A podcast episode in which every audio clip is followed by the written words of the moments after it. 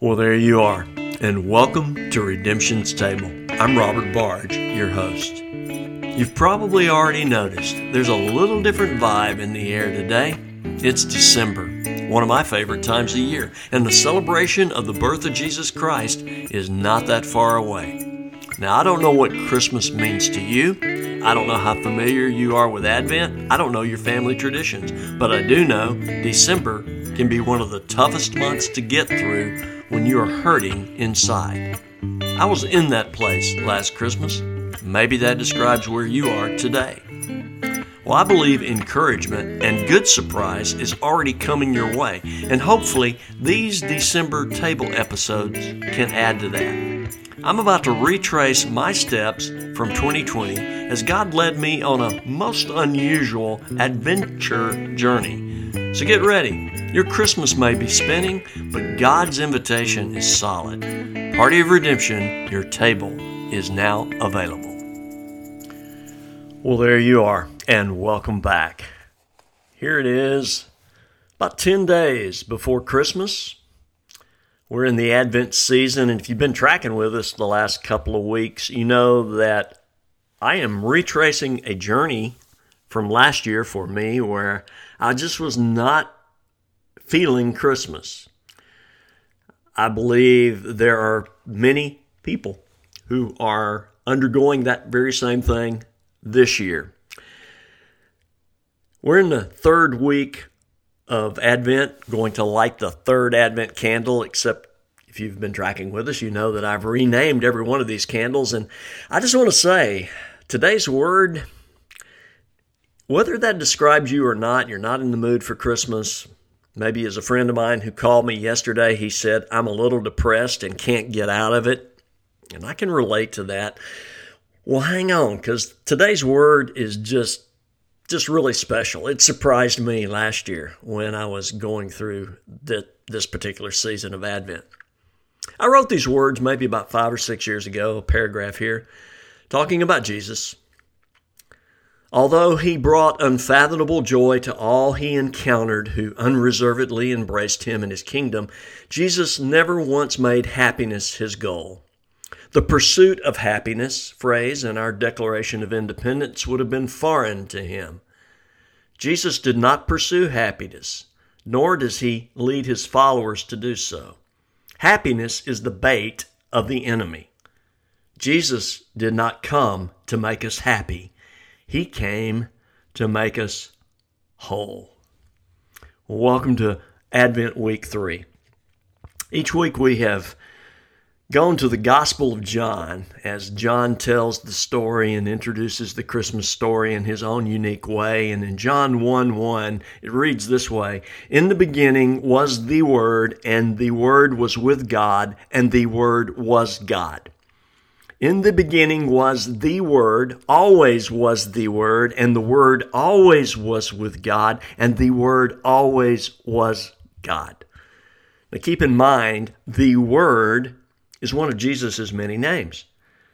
Down in verse 14 of John chapter 1, it says, The Word became flesh and made his dwelling among us. We have seen his glory, the glory of the one and only who came from the Father, full of grace and truth.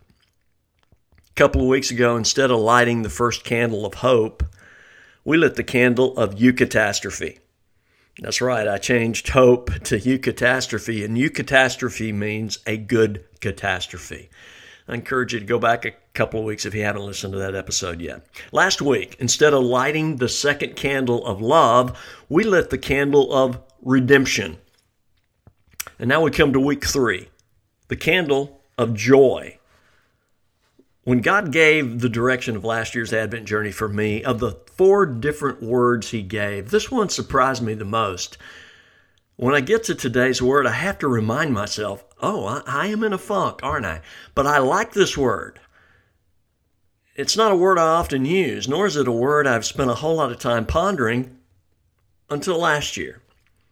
And it's like this word is the most perfect word to distinguish the joy that Jesus brought to this earth and offers to all would be followers. The word is thrive. Thrive. When the Word became flesh that first Christmas, you can believe it, all creation took notice of the thrive. T H R I V E. I believe every maple, sequoia, and ponderosa pine stretched taller in adoration as their roots bowed deeper.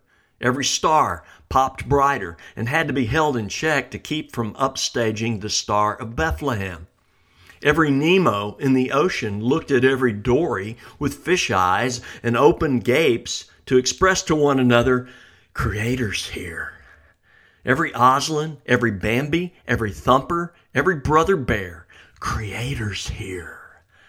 The winds hushed in wonder, the tides rolled in reverence. Every heartbeat around the globe intuitively knew something's going on. I believe the Anasazis at Mesa Verde sensed it. So did the tribes along the Amazon. The Han dynasty of China basked in a momentary respite. Have you, have you ever just been consumed by an out of nowhere moment and thought, hmm, I'm having a good day?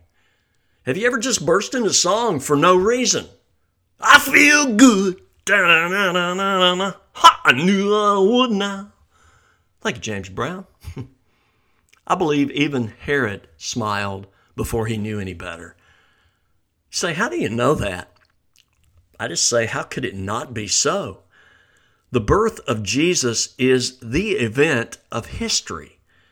After thousands of years of suffering, the hell on earth caused by the sin embraced in the Garden of Eden, the story of stories, the word of words, the eucatastrophe of eucatastrophes, the redeemer of redeemers is one of us, and he's on earth to stay and to live and to love and to heal and to teach and to serve and to show and to witness and to save until the victory of victories is accomplished. Something this huge, something this significant, Although it was not defined for more than a few dozen individuals, it was noticed. If little more than a warm wonder that was quickly forgotten the next day, the arrival of baby Jesus made a mark. And for those who were included on the inside track, just look what happened. Their world began to thrive. Joy broke out. Bring on that kind of pandemic because we sure do need that right about now. I remember last year, NBC Business News back in November, November 19th, 2020, reported in a survey that 45% of Americans would prefer to skip Christmas. That was where we were last year. I'm not sure we're too far beyond that point this year as well. We need some joy. We need some thrive. And I will tell you, joy surrounds the nativity like hungry cattle around a feed sack. In Luke's gospel, Luke chapter 1, when the angel startled Zechariah in the temple, says, Do not be afraid, Zechariah. Your prayer has been heard. Your wife Elizabeth will bear you a son, and you are to give him the name John. He will be a joy and a delight to you, and many will rejoice because of his birth, for he will be great in the sight of the Lord. Then, when Mary visited Zechariah's wife, Elizabeth, who's her cousin, in Luke chapter 1, she says, As soon as the sound of your greeting reached my ears, the baby in my womb, little John the Baptist, leaped for joy. I love the way Greg Koukl interprets this verse, he says, John the fetus, filled with the Holy Spirit, leaped with joy in the presence of the zygote, Jesus the Lord. I love that. In Luke chapter 1, 46 and 47, when Mary broke out in a song known as the Magnificat, she said, My soul glorifies the Lord, and my spirit rejoices in God my Savior. Luke 158, when John the Baptist was born, Elizabeth's neighbors and relatives heard that the Lord had shown her great mercy, and they shared her joy. And then in verses perhaps that are a little more familiar to us, in Luke chapter 2, when the angel announces, the angels announce to the shepherds, Do not be afraid, I bring you good news of great joy that will be for all the people. And then in Matthew 2, as it is recorded about the Magi, says after the magi had heard the king they went on their way and the star they had seen in the east went ahead of them until it stopped over the place where the child was. When they saw the star they were overjoyed. All this joy surrounding the birth of jesus cannot be equated with temporary happiness. I mean to insert happy anywhere in this account would be a pathetic substitute why? Because happy comes and goes. Happy is based on circumstances. Happy can be forgotten. I promise you, everyone who was visited by an angel, who anticipated the birth for nine months, who showed up at the manger when Jesus was born, who followed the star, who experienced the first Christmas, never got over the joy. They thrived in the glory of it for the rest of their lives. When this word landed on me in connection with joy, I turned to Merriam Webster. Here's a couple of definitions Thrive means to grow vigorously, to flourish. It also means to progress toward or realize a goal despite or because of circumstances. Thriving is the joy Jesus brings. Spend time with Him. You will grow and grow vigorously. You will flourish no matter what. Even in the midst of the darkest of days, you will continue to flourish even if and when you cannot see it and you do not feel it. Last year, as I was preparing to talk about thriving, I had this idea. My imagination just took over. I thought about the most wonderful toy of heaven. The most wonderful toy of heaven. Imagine being given a toy with tumblers that represent all the days of your life. Like a colossal master lock, a master clock. There's a place to stop for every day you have ever lived. And imagine receiving this from Jesus, and He tells you, you pick a day, any day of your life. And when you do that, you are miraculously transported back to that day of your life where you see every good and perfect gift He lavished upon you that day.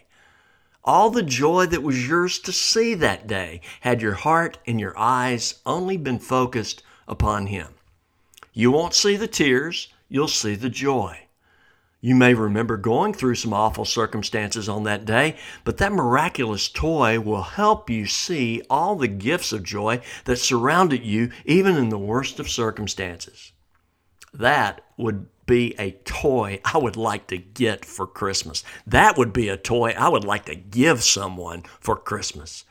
That would be a toy I would like to receive in heaven. Why? Because sometimes I miss it. I miss out on the joy. I miss out on the thrive. I, I know it's there, I just can't see it. And sometimes perhaps I just won't see it. And maybe that describes you too sometimes. Can I just pause and say we're in good company? I mean, just look at the disciples. They missed out on the joy and the thrive, and Jesus was with them in the flesh. So instead of beating ourselves up, why don't we just keep trusting Him? Just keep trusting that He is going to continue to lead us through seasons like this. He's going to teach us and guide us in processing all that is possible for us to understand right now and accepting all that we will never be able to understand. But I do have to confess, I miss the thrive. I missed it last year. Sometimes I miss it now. I miss the thrive because I know what it is. You see, Jesus brought the thrive with him at Christmas. He lived the thrive every day of his life, and he introduced it to every person he met. And he lived the thrive all the way through the crucifixion and right out the entrance of death three days later on Easter Sunday. Hebrews chapter 12, verse 2 we have these words. It says, Let us fix our eyes on Jesus, the author and perfecter of our faith, who for the joy set before him endured the cross, scorning its shame, and sat down at the right hand of the throne of God. He's the author and perfecter of our faith. Get this the Word is the author, He is the Word. He writes the words. He is the author, too. He's the author of our faith. He's the perfecter of our faith. He's the pioneer and the trailblazer. He is the way and the waymaker. The author and perfecter of our faith, who for the joy set before him endured the cross, who for the joy set before him, who for the thrive pulsing within him endured the cross. There's two different ways to look at this. Both are equally true.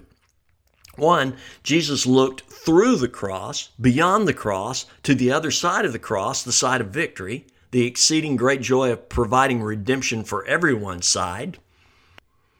That's one way to look at this verse. But then in the Cotton Patch Gospel version of Hebrews, here's how it reads It says, In place of joy that stretched out before him, Jesus took on a cross without hesitating one second to consider the disgrace involved. In other words, he laid aside his joy to pick up our suffering. He put himself down to pick us up. He traded his joy for sorrow. And that is truly what it means to thrive. That is what real joy is all about. Do you see how far away that is from what so many people who say they follow Jesus crave their pursuit of happiness? Dare I say it bluntly? Joy is the covenant bride here, and happiness is the whore. Imagine you and I sit down for a conversation, maybe even over a, a Starbucks. Right now, I am sipping on a Starbucks chestnut praline latte as I'm recording these words. And imagine you and I are sitting down at Starbucks, and right in the middle of our chat, out of the blue, I ask you this question How long has it been since you followed Jesus? How long has it been since you followed Jesus? I'm not asking when you first began to follow Jesus. I'm just asking in your day to day life, how long has it been since you followed Jesus? How long has it been since your actions reveal that daily you are following Jesus? Joy is connected with following Jesus. It is. Joy is connected with doing our Heavenly Father's will. Joy is something you do not have to work at, it just is. To thrive is to hum joy. The humming of joy is to thrive. It's got a hum to it, a vibe to it.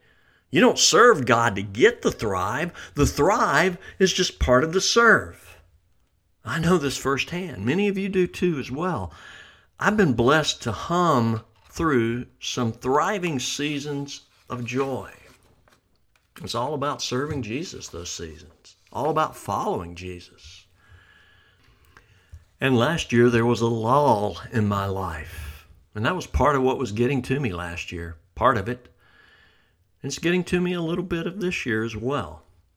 For I will tell you, if you've ever known the hum of living on target, living and being who God created and designed you to be, if you've ever known that, you're not going to be content doing the biddings of this world. Joy is connected with following Jesus. Joy is something you do not have to work at, it just is. And I love this thriving is not what happens when everything is falling into place. Thriving happens when you fall into place. When you fall into the place of obedience, when you fall into the place of serving God. When you fall into the place of your kingdom role, that's when you thrive. It's not totally effortless. There is striving involved, but it's good striving. Spending time alone with the Lord day after day in His presence. Sometimes maybe going a few days before you even sense that He is teaching you anything at all, but being willing to sit there until he speaks, until he stirs. 1 Samuel 3 9 is a prayer I pray every day. Speak, Lord, your servant is listening. I can promise you, if you will put yourself in that posture, even if it means waiting several days, if you want to hear God and you wait before the Lord, you will hear him, and the thriving will come. Last year, during that season of struggling with Christmas, I drove up to Nashville, Tennessee, to the Ryman Auditorium to be a part of Andrew Peterson's Behold the Lamb of God. And early in that presentation, in one of the songs, there was a particular line that just jumped out to me, stirred my heart. Talking about Jesus, the lyric goes, Sing out with joy for the brave little boy who was God but made himself nothing. He gave up his pride and he came here to die like a man. And as I listened to that lyric, as I was preparing to share and light the candle of joy, the candle of thrive, God's Spirit nudged me to say, This is how you thrive. You lose when you try to make yourself something. That's striving. But you thrive on earth and in heaven when your joy, I'll even say it this way, when your pursuit of happiness is summed up in these three little words make yourself nothing. As counterintuitive as that may sound, that is where your thriving will begin. Well, I'm glad you've been with us again today. Looking forward to next week on our final candle of Advent. We have changed the candle of hope to the candle of eucatastrophe. We have changed the candle of love to the candle of redemption. Today we have changed the candle of joy to the candle of thrive. And next week we will change the candle of peace to you'll just have to wait and see. Until next time, may eucatastrophe overtake you. May redemption find you. May thriving become your pulse. And we will see you next week. On our way out today, I want to share with you three wonderful resources, possible Christmas gifts that point the way to the true meaning of this season. First, if you have children, grandchildren, or even great grands, I recommend the Jesus Storybook Bible by Sally Lloyd Jones as the number one Christmas gift. Second, Singer songwriter Andrew Peterson's wonderful Behold the Lamb of God tour is going on right now for the 22nd year in cities across the country. For more information or to watch the live stream event from the Ryman Auditorium in Nashville, Tennessee, go online to andrew peterson.com. And third, if you want to read the biblical story of Jesus for yourself, Go online to plusnothing.com, P L U S N O T H I N G.com, for free copies of the book, The Life and Teachings of Jesus of Nazareth, which is the actual Bible books of Matthew, Mark, Luke, and John woven into one harmonized account. I highly recommend it. I highly recommend all three.